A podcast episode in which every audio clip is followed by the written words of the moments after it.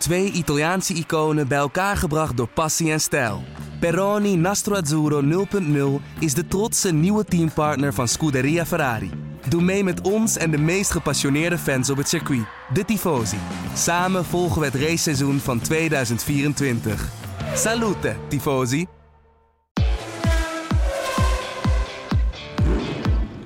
Dit is de Formule 1-podcast van De Telegraaf. Erik van Haren en Christian Albers praten hierbij over het belangrijkste Formule 1-nieuws. Ik heb er niets aan om gefrustreerd rond te lopen. Het waren donderdag voor de tweede race op Silverstone de woorden van Max Verstappen. Zondag kwam de beloning tijdens de tweede race. Op eigen kracht won de Nederlander de Grand Prix en de tot dusver zo dominante Mercedes werd eigenlijk op alle fronten afgetroefd. We gaan er natuurlijk uitgebreid over napraten en dat doe ik niet alleen, maar natuurlijk samen met Christian Albers. Uh, Christian, wat is jou eigenlijk het meeste bijgebleven van dit weekend? Hi Erik, ja, um, ja wat, is me, wat, wat, is, wat is me bijgebleven? Ja, ik wist eigenlijk op zaterdag al dat Max gewoon een grote kans had om te winnen. En dat uh, zei ik ook al tegen je. Um, ja, dat kan ik en, bevestigen bij deze hoor. Niet dat de mensen denken van achteraf uh, makkelijk praten, maar... Maar dat was alleen na de qualifying natuurlijk. Ja, nee, uiteraard. Want uh, even voor de helderheid. Max kwalificeerde in Q2, hè, dus de band waarmee je in ieder geval de top 10. Um, de, daarmee start de top 10 dan uh, in de race. En hij was de enige die voor de hardste band koos. En dat was eigenlijk de medium band van vorige week. Om het nog even wat ingewikkelder te maken. Want leverancier Pirelli had voor een setje zachtere banden gekozen. Om toch nog een beetje verschil te hebben met de race van, een, uh, van de week daarvoor. Maar ga verder. Ja, dat klopt. En um, nou, je zag eigenlijk natuurlijk dat Red Bull natuurlijk niks te verliezen had. Dus ja, ze, ze, ze konden zich uh, compleet focussen eigenlijk op de strategie. En een Mercedes, uh, natuurlijk als je een team bent die vooraan rijdt, um, dan doe je eigenlijk automatisch altijd hetzelfde. Je, je, hebt eigenlijk gewoon zo'n zo'n ritme. Hè? Je pakt altijd de beste band voor qualifying om de snelste ronde te, te met de snelste ronde te rijden en, te, en, goed te kwalificeren. Ja, en daar kwam verrassen natuurlijk weer Red Bull, hè, wat ze dus eigenlijk ook wel in, uh, in de Red Bull ring hadden gedaan. Hè, en wat ze mm. vaak in het seizoen hebben gedaan. Je hebt niks meer te verliezen. Uh, dus wat doe je dan? Nou, dan ga je kijken naar strategie. En dan zag je eigenlijk dat hij zich ging uh, kwalificeren natuurlijk met de harde band. Ja, en dan ben je als Red Bull zijn, ben je aan zet. Want dan kan je zien natuurlijk waar de race naartoe gaat. Want dan beginnen natuurlijk de, de, de, auto's vooraan. Mercedes begint natuurlijk met een zachtere compound. Hè, het circuit, het, het, het begin natuurlijk, hè, is het natuurlijk, het was ook best wel warm ook in, in Silverstone. En, en dan ben je eigenlijk als Red Bull zijn en als Max Verstappen, Max Verstappen ben je eigenlijk aan zet want dan kan je natuurlijk zelf het tempo bepalen. En je kan zelf zien in de race. Uh, kan je ook veel meer aanpassen. En zie je ook dat hij langer door kan rijden. En daar mm -hmm. zag je eigenlijk dat, dat hij echt het verschil maakte. vergelijkbaar met de Mercedes. Ja, maar je zag ook. Um na afloop eigenlijk een beetje het ongeloof op de gezichten van, uh, van de Mercedes-coureurs. Lewis Hamilton en Valtteri Bottas. Toen ze naar hun eigen banden keken. En die vergeleken met de staat van de banden van Verstappen. Um, hoe kijk jij daarnaar? Ik kreeg ook een vraag over op Twitter van Arjan Blokcel, die, die zich afvroeg van, is het bandenmanagement van bijvoorbeeld Verstappen uh, en ook misschien Albon, zijn teamgenoot bij Red Bull, is dat nou zoveel beter of is het, is het chassis aero-pakket van de RB16, de auto van die gasten, nou uh, veel beter op, onder deze omstandigheden? Of is het een combinatie? Um, nou, eerst nog even terug te komen. De start was weer gewoon uh, ja, weer fantastisch van Max. Ik weet niet ja. of je het gezien hebt, maar hij komt ja, net zo snel gekeken. weg als de Mercedes'en. Ja. Uh, en je ziet dat hij verliest in, als hij, naar, als hij van tweede naar derde versnelling gaat. Hè, dan zie je wat motorvermogen verschil. Als het niet super, ja, het is wel groot, maar niet super groot. Hè. Het is doable wel eens, want als je hem iets beter chassis maakt, dan kan je dat wel weer goed maken. Maar je zag dat de start weer heel goed was. En daar had hij vorig jaar nog wel eens wat problemen mee. Dus dat hebben ze echt onder controle. Ja, om terug te komen naar Mercedes uh, en naar, naar, naar, Red Bull. Max is altijd wel een coureur geweest hè, die goed is in, in, in bandenmanagement. Hè. Dus ja. het, het, het, wel kunnen pushen, maar niet over de edge. Hè. Niet het overheaten van de banden. Dus daar mm. is hij goed in. Hè. Het gevoel He, dat heb je gewoon, dat is het natuurtalent. Hè. Oh, en, hebben... en even ondertussen, hoe doe je dat dan? Is dat dan, want hij kreeg ook van zijn uh, engineer, die jij ook goed kent, Giampiero Lambias, uh, ook uh, vaak de, de ja, GP kreeg hij mee van ja, niet, niet, neem een beetje, blijf gevoelig met name de hoge snelheidsbochten naar rechts.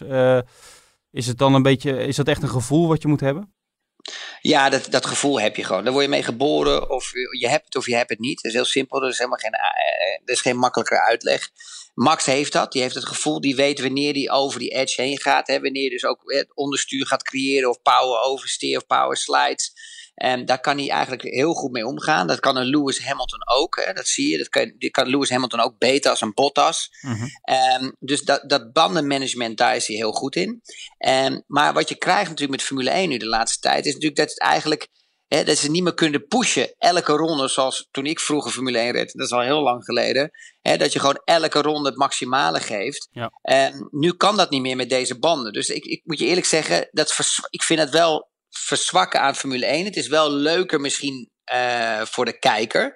Hè? Want er, er is meer uh, sensatie en meer actie. Mm -hmm. Maar het is natuurlijk voor een coureur is natuurlijk, uh, ja, dramatisch. Omdat je gewoon nooit meer echt tot het maximale kan gaan. Maar dat je altijd moet denken, oké, okay, ik moet de banden sparen. Ja. Maar als we dan teruggaan naar, naar Mercedes. Hè? Waarom is Mercedes, heeft het, waarom heeft Red Bull het beter voor elkaar als Mercedes? Ja, die vraag ja, Mercedes... ik ook vaak. waarom Mercedes nou zoveel problemen heeft onder deze omstandigheden, natuurlijk ook met zachtere banden. Komt ook door de auto die ze gebouwd hebben, uiteraard. Maar ja, Toto Wolf, de teambaas, zei er ook wat over. Maar hoe kijk jij daarnaar? Nou ja, het is niet alleen op de zachtere banden, want je zag op een gegeven moment de tweede stint, hè, toen ze dus op de, op de hard gingen, dat ze ook problemen hadden. Ja, het waren zachtere banden in, in, ten opzichte van vorige week natuurlijk, dat bedoelde ik. Ja, oké. Okay. Maar, ja. maar ze begonnen natuurlijk met één compound zachter als Max. Ja. Hè? Dus daar, daar is al het voordeel van Max. Hè? Die, die zag op een gegeven moment dat ze de eerste twee ronden wegliepen. Ja, drie, vier, vijf. En dan op een gegeven moment kwam Max eigenlijk in één keer, liep in één keer weer in bij ze. Um, maar er zijn er eigenlijk meerdere factoren die daarmee spelen. Dus dat is één. Uh, of ze hebben gewoon meer downforce, hè? dus de banden worden ook warmer. Ze rijden meer camber. Ze hebben dus andere afstellingen. Ja. Ze hebben misschien meer toe-in of toe-out. Ja, waardoor ze meer temperatuur genereren als de Red Bulls. Eh, dat die factoren, ja, of misschien wel alle factoren tezamen, zorgt ervoor dat die bandendruk, eh, of tenminste die, dat die banden veel meer overhit raken. En dat ze dus die blistering krijgen. En dat ze dus die onbalans, hè, dat ze dus eigenlijk die structuur in de band, hè, die dus helemaal eh, met metaal is en alles, dat die kapot gaat door de temperatuur. Um, en daar moeten ze dus ergens uh, uh, moeten ze daarin gaan snijden. Uh, volgend weekend in Barcelona. ze moeten wat snelheid gaan inleveren om dat probleem op te gaan lossen. Ja. Want anders, anders hebben ze weer een probleem met, vergeleken met Red Bull. Ja, laten we daar aan het einde van deze podcast nog even op terugkomen. Als we vooruitblikken op komend weekend. Um, ja, de luisteraar, de vaste luisteraar zal inmiddels ook wel weten dat Christian vaak het initiatief neemt. Ehm, wat dat betreft lijkt je ook wel op Max Verstappen. Want ik heb gisteren eens even 52 ronden lang, dus de hele race, had ik zeg maar zijn boordradio opstaan. En daar heb ik ook een verhaal over gemaakt uh, in de krant van vandaag.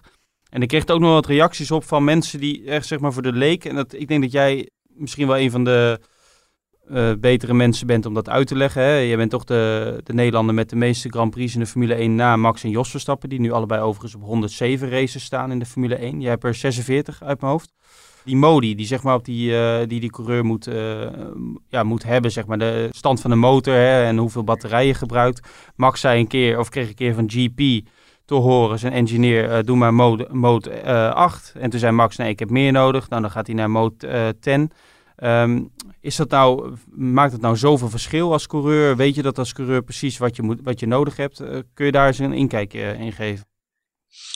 Nou ja, als coureur weet je natuurlijk in wat voor gevecht je bent. Hè. Je zag dus dat hij inliep naar, uh, uh, naar, de, naar de Mercedes'en. Ja. ja. en, um, en eindelijk heeft hij een keer dat gevecht. Hè. Ik bedoel, hij heeft natuurlijk rondjes gereden vorig weekend. in niemands land. En dat is natuurlijk frustrerend. Dus er komt een stukje ego bij, bij de coureur. Een stukje vechtlust komt naar boven. Um, en dan heb je natuurlijk ook gewoon die, die modus van die motoren. Dat is gewoon echt qua vermogen en, en toerental. Dus je krijgt er zeg maar ja, 200, eh, 200 toeren bij. Of 100 toeren bij. En het ja. is net een iets scherper mapping. Ja. Maar dat moet natuurlijk wel gecontroleerd worden. Hè? En, en, en er moet wel race. naar gekeken worden natuurlijk in de pitboxen. Daar zitten al die mannen van Honda. Ja. En het ligt eraan hoeveel temperatuur. Want je rijdt natuurlijk ook achter uh, de Mercedes. Hè? En dan heb je minder frisse lucht. Dus als die temperatuur te hoog wordt ja, dan moet je met motors weer naar beneden. Want dan heb je het risico natuurlijk een motor op te blazen. Ja. Dus je moet wel de ideale uh, ja, standen zien te vinden. Ja. ja, en Max was op dat moment, kijk, daar komt ook de puur sportman naar boven.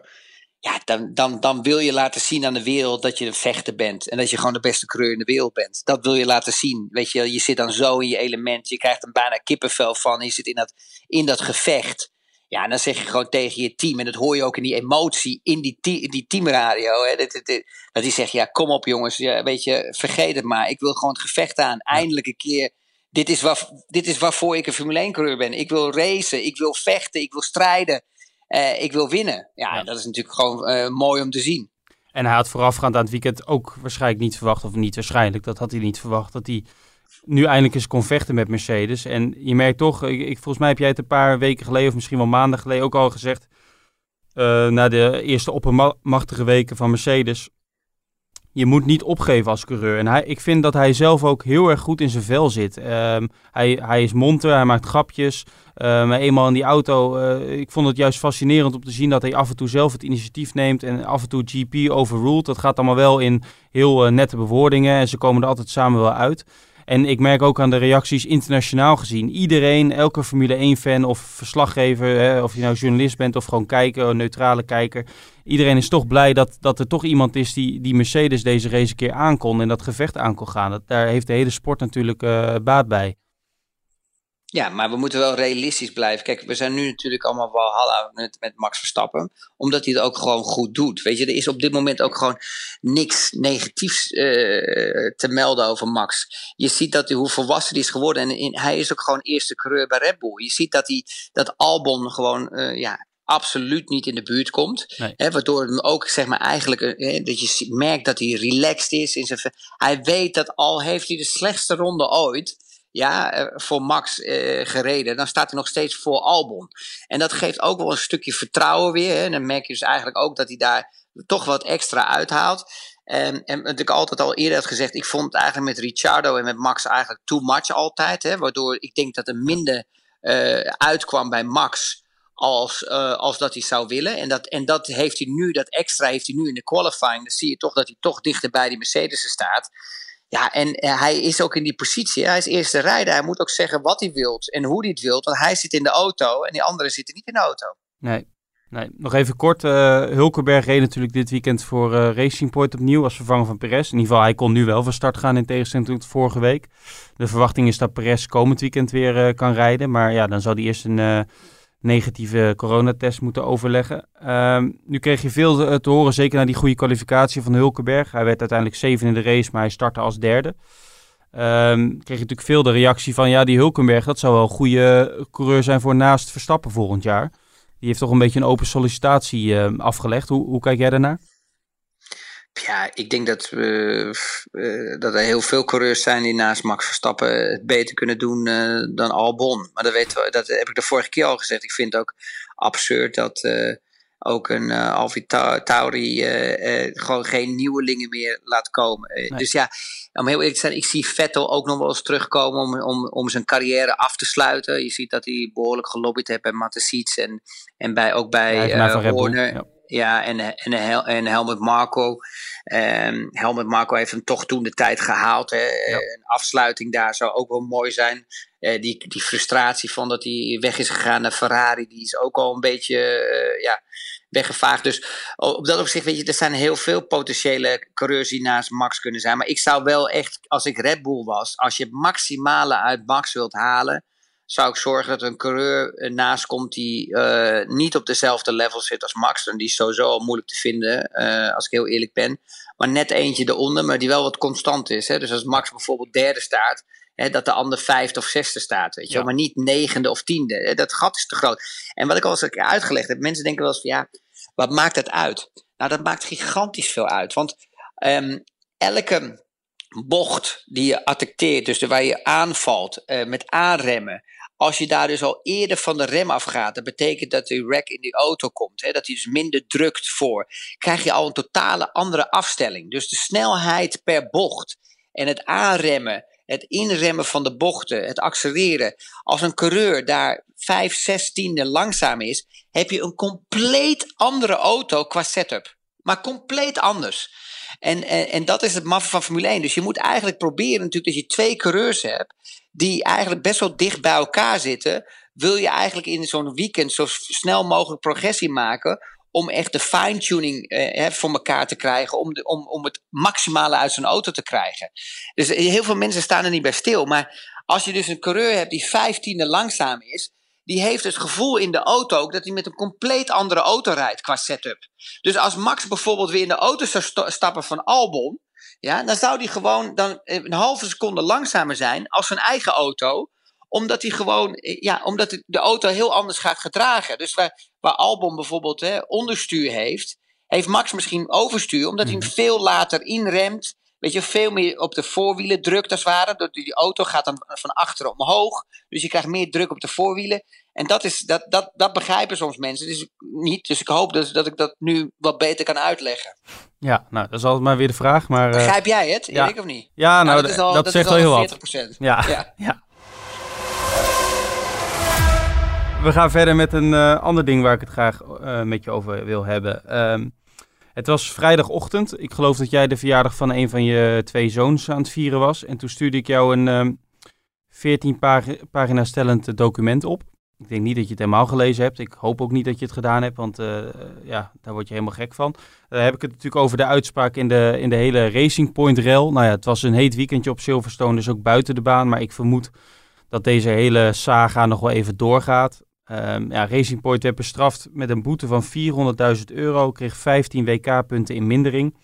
Maar ja, nu zijn er ook weer teams die dat uh, een te lage straf vinden, terwijl Racing Point juist razend is, omdat zij zeggen, wij hebben niks misdaan. Ik laat ik het heel even kort nog inleiden en dan heel erg makkelijk proberen te vertalen, hoe moeilijk dat ook is. Uh, we hebben natuurlijk Renault gezien dat vanaf het tweede weekend in Oostenrijk uh, heeft geprotesteerd tegen de auto van Racing Point. Een soort Mercedes-kopie van vorig jaar. En dan ging het met name om de brake ducts. Dat zijn de, de luchthappers bij de remmen om de remmen te koelen. Aan de achterkant gaat het in dit geval om. En zij zeggen die zijn precies hetzelfde als die van Mercedes van vorig jaar. Nou, daar zijn ze nu ook voor gestraft. Maar als jij dan zo'n zo'n zo'n uitspraak leest, hè, dan zegt de FIA eigenlijk, de Autosportfederatie, de, de auto was eh, illegaal in, uh, in Oostenrijk, die tweede race, de Grand Prix van Steiermark. Daar hebben ze die straf voor gekregen. En alle races daarna krijgen ze alleen een reprimande. Ik hoop dat ik het zo een beetje duidelijk heb uitgelegd. Maar dat is eigenlijk voor de, voor de leek of voor wie dan ook, is dat totaal niet meer te volgen. En hoe, hoe kijk jij daar naar? Want snap jij het allemaal nog? Nou ja, ik vind het eigenlijk allemaal echt uh, gewoon uh, een joke. Ik vind uh, dat de FIA zich echt moet kapot schamen. Ja. Wat ze, wat, ook qua straf, maar ook qua hoe ze zich hun kont ertussenuit willen draaien.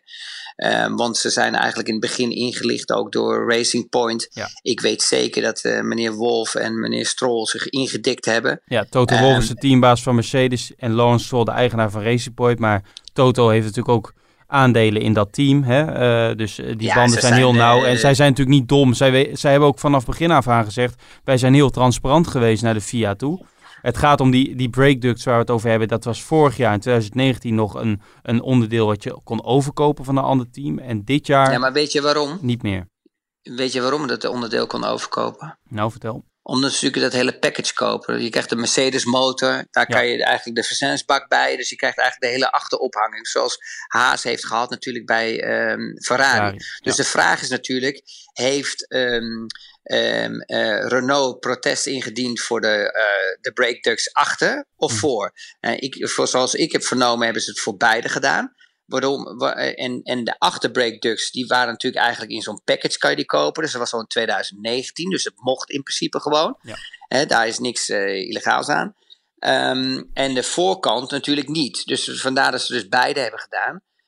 Um, maar als je ja, als, je gewoon, ja, als we gewoon heel realistisch zijn. Het is gewoon een, kopie van Mercedes. En daarvoor moet ik je ook eerlijk zeggen. Ik, ja, voor mij was dat een beetje ja, lachwekkend. Want hij deed net alsof dat, uh, ze alles zelf hadden gemaakt. En al, ik kan je één ding vertellen. Je kan met uh, 3D-camera's uh, alles filmen. Dat begrijp ik best. Maar op de millimeter na kan je dat niet echt kopiëren. Ze, ze, worden er wel steeds beter in. Hè. We worden overal beter in met dingen kopiëren. Maar dan moet je nog wel heel dicht bij de auto komen. Dus de vraag is natuurlijk. Wanneer is die 3D-camera zo dicht bij uh, die breakducts gekomen in een, in, in een pitbox van Mercedes. Uh, ik ja. hoef jou niet te vertellen dat, dat ze dan uh, gewoon weggeslagen worden. Dus ja, weet je, ze, ik vind dat iedereen eigenlijk een beetje boot op zijn hoofd. Ik vind dat Lance Stroll en, en meneer Wolf, ze moeten schamen eigenlijk van hoe ze dit naar buiten brengen. Hè, of dat ze van niks weten. En de FIA natuurlijk ook. Ik bedoel, met alle respect, ze hebben eigenlijk een probleem. Ja, wat ze niet meer terug kunnen draaien. Want uh, FOM wil natuurlijk al die auto's gewoon normaal aan de start hebben. Hè, die willen eigenlijk geen hoofdpijn meer hebben. Mhm. Dus de FIA komt maar met zo'n uh, idiote bestraffing. Ja. Uh, dat is hetzelfde als dat je het stuurtje niet in de auto doet. Dat je 10.000 dollar straf krijgt. Of te hard door de pitstraat. Ja, weet je. Ja, maar het is, het is, natuurlijk, het is natuurlijk zo dat ze, ja, ze hebben, ze zijn er van gekomen. De uitleg was geen disqualificatie, want geen overtreding van het technische reglement, maar alleen een overtreding van het sportieve reglement. En dan zie je dat nu Renault, uh, Williams, McLaren en Ferrari uh, in beroep willen gaan. Racing Point ook, omdat ze juist de straf te laag vinden. Maar ik zou dan denken, zo'n Lawrence Stroll, hè, dat is een man die nooit ja, voor de publiciteit kiest. Dan komt hij nu met een enorm statement waar je net op doelt. Hè? Ook nog op camera. Ja. Uh, je moet het maar voor de grap is, is nog eens een keer kijken. Ja, het is toch een beetje... Ja, het werkt ook een beetje op je lachspieren op die manier. Maar ik zou denken van, hou je gewoon koest. En misschien, oké, okay, ik snap best wel eigenlijk, gezien hun transparantie naar de FIA toe, dat zij zich ook gepiepeld voelen. Maar het lijkt mij nu niet de, de juiste keuze om dan zo hard terug te slaan. Hè? Want hij, hij zei natuurlijk best wel uh, harde dingen. Van uh, iedereen probeert nu onze naam door het slijk te halen. En uh, onze Ja, maar je moet er ook bij bezig. stilstaan, Erik, dat, dat, dat hij hè, zeg maar, ook moet verdedigen tegen de andere investeerders. Hè? Het, Ja. het is niet alleen Stroll Nee, die er zelf in zit. Ja. Een heel consortium zit daarin, ja, die ook wel eens een belletje geven, joh, wat is hier aan de hand? Kijk, eh, eh, kijk, het team is niet zomaar overgenomen. Er was al een purpose. En de purpose was heel simpel. Dat was al eh, eh, kant en klaar met Total Wolf besproken. Ja. ja, want daardoor wist hij gewoon zeker dat hij een competitieve auto zou krijgen. Dus dat is, dat is allemaal van tevoren, is dat allemaal met elkaar al overlegd. En dat zie je ook. Het is gewoon een kopie van een Mercedes-auto. Maar wat ik vind op een gegeven moment van Formule 1, ja, is dat je natuurlijk aan de ene kant ga je reglementen maken. Hè, dat de auto's competitiever naar elkaar, eh, eh, dichter bij elkaar gaan komen. Mhm. En aan de andere kant laat je toe dat je dus pakketten, complete auto's kan kopiëren. Hè, waar we dus eigenlijk al tegen waren, drie, vier, vijf, zes jaar geleden met Red Bull en Toro Rosso, wat complete gevechten is zijn geworden met andere teams. Eh, je hebt bijvoorbeeld een, een, een Haas gehad. Hè, eh, je had een Super Aguri in mijn tijd, die nieuw erin kwamen, die nog geen televisiegeld kregen de eerste twee jaar omdat het een nieuw team was. Dus ze mochten niet meedoen met, eh, met, met de punten. Nou, en met die punten, als je die verdient, hè, krijg je als team miljoenen. Want je kan dus, hè, alle reiskosten worden vergoed door de FOM. eh, ga zo maar door. En je krijgt het prijzengeld, het televisiegeld. Nou, en op een gegeven moment krijg je Racing Point die in, eh, in administration gaat. Ja, die vormen dus een nieuwe BV, hè, dus een, nieuwe company. En die mogen dus gewoon eigenlijk gewoon in principe gewoon punten scoren en dat geld eigenlijk houden. Wat Haas dus niet mocht. Dus daar, daar begon het al. Dus je ziet eigenlijk best wel een link ook weer met Wolf, met de FIA. En als, er is gewoon geen rechte lijn. En het is, ik moet je heel eerlijk zeggen, ik vind het eh, best wel schadelijk voor eh, de FIA ook. Mhm. eh, en voor de FOM. Ja, dat Formule dit 1 niet management, de leiding van Ja. de Formule 1. Maar je, ik ben ook wel benieuwd, als, als dit nou, dit, gaat natuurlijk nog het hele jaar door sudderen. Want ja, ook om een inkijkje te geven, gisteren na de race krijg je dan ook in de e-mail, eerst krijg je dan een, een, een mail dat het lijkt alsof eh, Racing Point met dezelfde breakducts rijdt als de vorige weken. Nou, dat is natuurlijk logisch. Dan moet er dus nog iemand van Racing Point naar de stewards komen om inderdaad te zeggen, ja, we reden met dezelfde breakducts, waar ze ook toestemming voor krijgen. En dan krijg je even later een uitspraak van de stewards dat er weer een reprimande komt. Ja, dat, is, dat ga je natuurlijk nu elk weekend krijgen, maar dat, dat gaat er allemaal nergens over. Dat is toch gerommel in de marge en allemaal voor de, voor de regelgeving. Nou, wat ik, waar, waar, het, ook- waar ik ook verbaasd over was, is die, die, die uitlating in de pers. Hè. Het was eerst natuurlijk, mocht die break dus, want het was 2019. Ja. Ja. Nou, als dat dan mocht, waarom moest er dan nog uitgezocht worden of ze het wel of niet zelf hadden gemaakt? Weet je, het, is, het is- staat allemaal kaarsrecht. Het, het, het, het verhaal klopt gewoon niet wat ze naar buiten brengen. Nee. En ik vind het echt gewoon heel rommelig en heel troebel. En ik vind het echt slecht voor Formule 1. Kijk, het is heel simpel. Er is gewoon een, een Mercedes Formule 1 auto van vorig jaar staat dit jaar op de grid. En die heet Racing Point. Ja. En de vraag is eigenlijk, mag dat of mag dat niet? En ik vind, vind persoonlijk het niet goed voor de sport Omdat je hebt teams zoals Haas. Hè. Meneer Haas die stopt er bijna 120 miljoen van zijn eigen geld in elk jaar. Hij koopt alleen packages bij uh, Ferrari. Hè. Dus alleen de versnellingsbak, de motor, hè, de achteropbouwingen. En dan mhm. wat aero, aerodynamic packages doen ze bij, bij andere uh, fabrikanten. Hè, zoals Dallara en dat soort dingen. Ja, die, die moeten er heel veel geld uitgeven. En, en een Stroll die komt eigenlijk, koopt een team van, het, uh, van, een, van de administrators. En, en, en, en krijgt eigenlijk een kopie uh, van een Mercedes van vorig jaar. Weet je, kijk, die budgetten kan je niet tegenover elkaar zetten. Dat is niet eerlijk. Dat is de, ik bedoel, Formule 1 gaat erom en dat je zelf je auto bouwt. Jezelf echt met het team voor het gevecht gaat. En daarom vond ik ook echt de persbericht echt, weet je wel, echt ja, schamend. Dat hij zegt dat het team altijd, ja, ik weet het, want ik heb daar twee jaar gereden in het team. Ik weet hoe hard ze werken en ik weet dat ze ervoor gaan en ik weet dat ze zelf dingen kunnen produceren. Maar we hoeven het er niet uh, uh, dit onder, ja, onder tafel te stoppen. Dat we weten dat deze auto gewoon niet door Racing Point is uh, gedesigned. Nee. Ja, dat is, ik bedoel, dat slaat nergens op om dat ook in een persbericht te zetten. Nee. Hè, dat ze dat allemaal zelf voor elkaar gebokst hebben. Nee, nee, en ook dan nog zeggen van wij zouden in plaats van beschimpt zouden toegejuicht moeten worden. Dan denk ik, ja, nu slaan we een beetje door met z'n allen. Maar goed, het, dit wordt zeker vervolgd. Laten we nog even vooruitkijken naar de komende race. dus we hebben weer een triple header.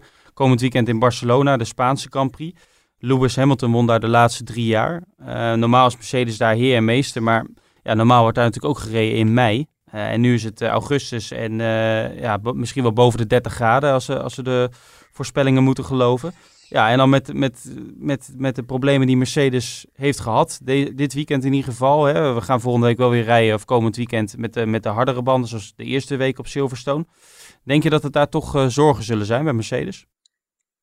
Ja, omdat natuurlijk als je, als je, als je bocht 3 ziet, bijvoorbeeld in Barcelona, die lange rechte doordraaien, die is behoorlijk zwaar natuurlijk, hè, links voor en links achter. Um, ja, ze moeten ergens gaan snijden in de performance. En dat betekent dus ergens moeten ze zorgen dat ze minder grip uh, creëren en zorgen, uh, kijken waar ze het probleem kunnen oplossen. Dus dat wil zeggen camber, uh, toe-in, toe-out, uh, downforce levels mm -hmm. uh, gaan verminderen. dat, dat de banden het minder te, hard te verduren hebben. met de race pace. Ja. En kijk, en ik moet je eerlijk zeggen, voor qualifying, dit is wel leuk, want kan natuurlijk ons, iedereen kan ons weer kopiëren, natuurlijk de kranten en al dat dingen en alle andere analisten.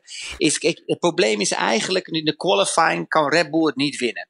Nee. Omdat gewoon Mercedes nog steeds die, die mode hebt qua performance in de motor ja, dat uh, uh, Red Bull op dit moment niet heeft. Maar dat is alleen op de zaterdag. Dus dat betekent alleen met qualifying. Ja. En met qualifying mode, waar de, waar de, waar de, waar de Mercedes motor de echt die twee, drie tiende, ja, of vier tiende nog eens een keer extra eruit haalt.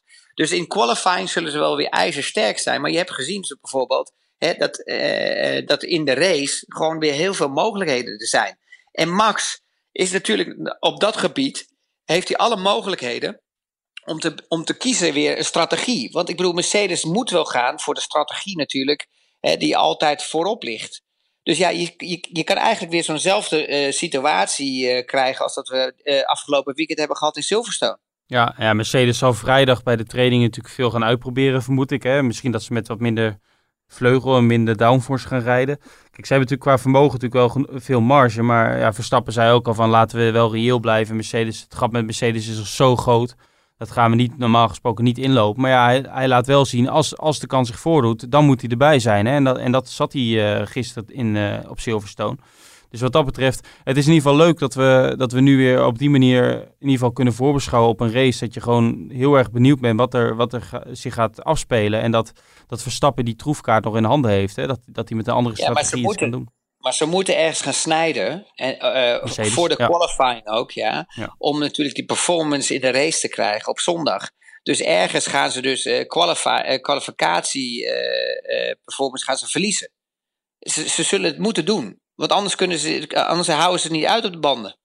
Ja. Dus ik denk dat het veld, ik denk dat Max daar wel de mogelijkheid heeft om daar dichterbij te komen. Ja, of ze blijven eigenwijs en ze, en ze zullen weer een, een knallende uh, qualifying hebben waar het gat weer groot is. Maar dan zal je zien dat Max weer de mogelijkheid heeft qua bandenmanagement en qua uh, race setup is de Red Bull op dit moment uh, ja, beter voor de banden. Ja, nou, heel interessant. En, en ja, we blijven nog een tijdje in Europa doorrijden. Het zal later in het seizoen natuurlijk ook koeler worden. Maar interessant om te zien hoe zich dat gaat ontvouwen.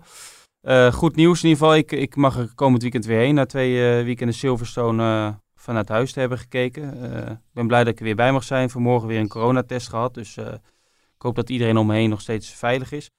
Ehm, ja, jij gaat weer thuis kijken, neem ik aan. En dan, ja, dan spreken we elkaar maandag weer. Ik ga niet thuis kijken. Ik ben, oh. Eh, ik ben op reis. Maar uh, ik probeer het elke keer met die app. Maar het gaat is, in ieder geval steeds beter. Ik, ik, heb nu een beetje kunnen kijken. Dus ja, het is goed dat ik je wat tips heb gegeven. Want je had uh, niet eens door dat je, dat je moest inloggen. Maar dat geheel terzijde.